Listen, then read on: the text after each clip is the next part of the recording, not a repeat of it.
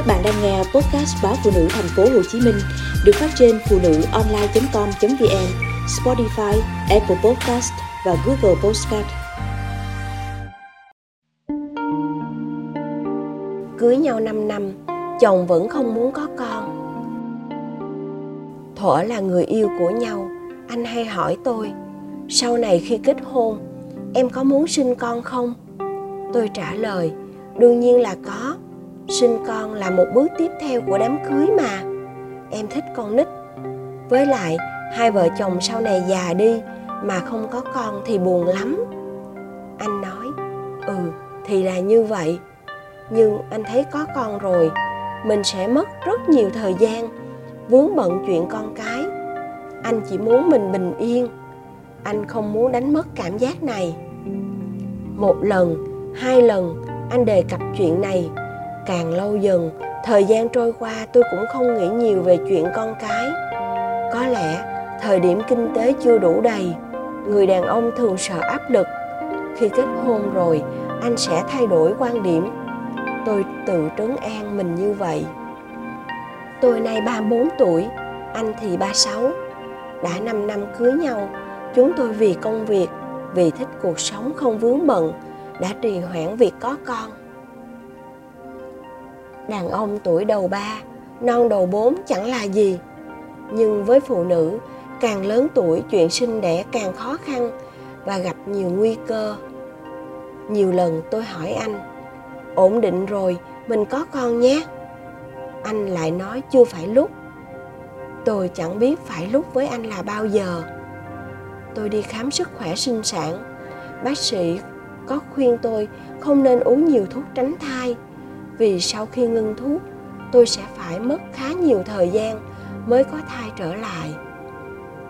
Tôi biết có con phải hoạch định rõ ràng, phải bàn bạc thống nhất với chồng. Nhưng lần nào anh cũng viện cớ hoãn binh, nên tôi đành liều ngừng thuốc và nhất quyết sinh con. Sau khi nghe tôi thông báo mang thai, gia đình từ nay đã có thêm thành viên nhỏ. Anh chưng hửng trách tôi tại sao em quyết định có con mà không bàn với anh? Em ngưng thuốc từ bao giờ? Em tự quyết định thì em tự nuôi đi. Những lời anh nói làm tôi đau đớn. Vài ngày sau, anh khuyên tôi nên bỏ cái thai. Anh không muốn tôi phải chịu đựng những biến đổi về cơ thể. Và quan trọng nhất, anh nói sợ con ra đời trong môi trường bất ổn, thiếu thốn mình không đảm bảo sẽ cho con được cuộc sống hạnh phúc. Hà cớ gì để con phải chịu khổ theo mình?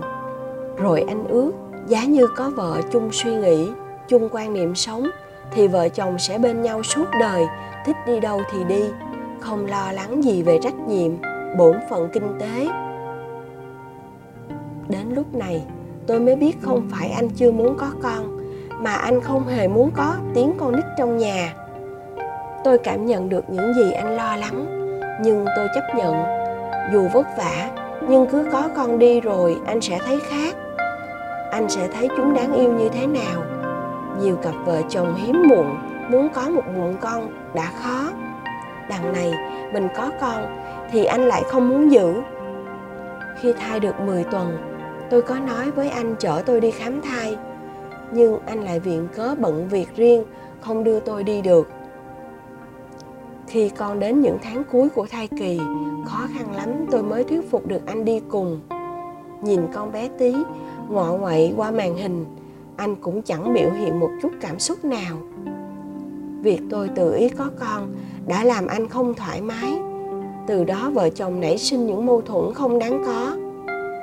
Mỗi bữa cơm, vợ chồng vui vẻ như mọi người, thay vào đó là tiếng thở dài từ chồng chuyến công tác Hà Nội 3 ngày vừa rồi, anh nói muốn ở lại thăm thú một vài nơi, thêm vài ngày, vì tâm trạng anh đang trống rỗng. Với anh, người đã cùng tôi trải qua những năm tháng tươi đẹp nhất, đồng ý với anh bước vào lễ đường, cùng trải qua những ngày khó khăn. Một chặng đường dài như thế, nhưng tôi vẫn chưa thể hiểu hết chồng mình. Năm năm với tôi đã quá đủ để tận hưởng những tháng ngày vợ chồng son rỗi giờ đây, tôi đã muốn làm mẹ, muốn cùng anh bước tiếp một chặng đường nữa. Nơi ấy có thể khó khăn hơn, vất vả hơn, nhưng sẽ rộn rã tiếng cười nói của trẻ thơ. Nhưng thật buồn, vì anh vẫn chưa sẵn sàng. Càng nghĩ đến sự hờ hững của chồng, tôi lại càng ấm ức. Chỉ biết tự trấn an mình, phải vui thì con mới vui, mới khỏe được.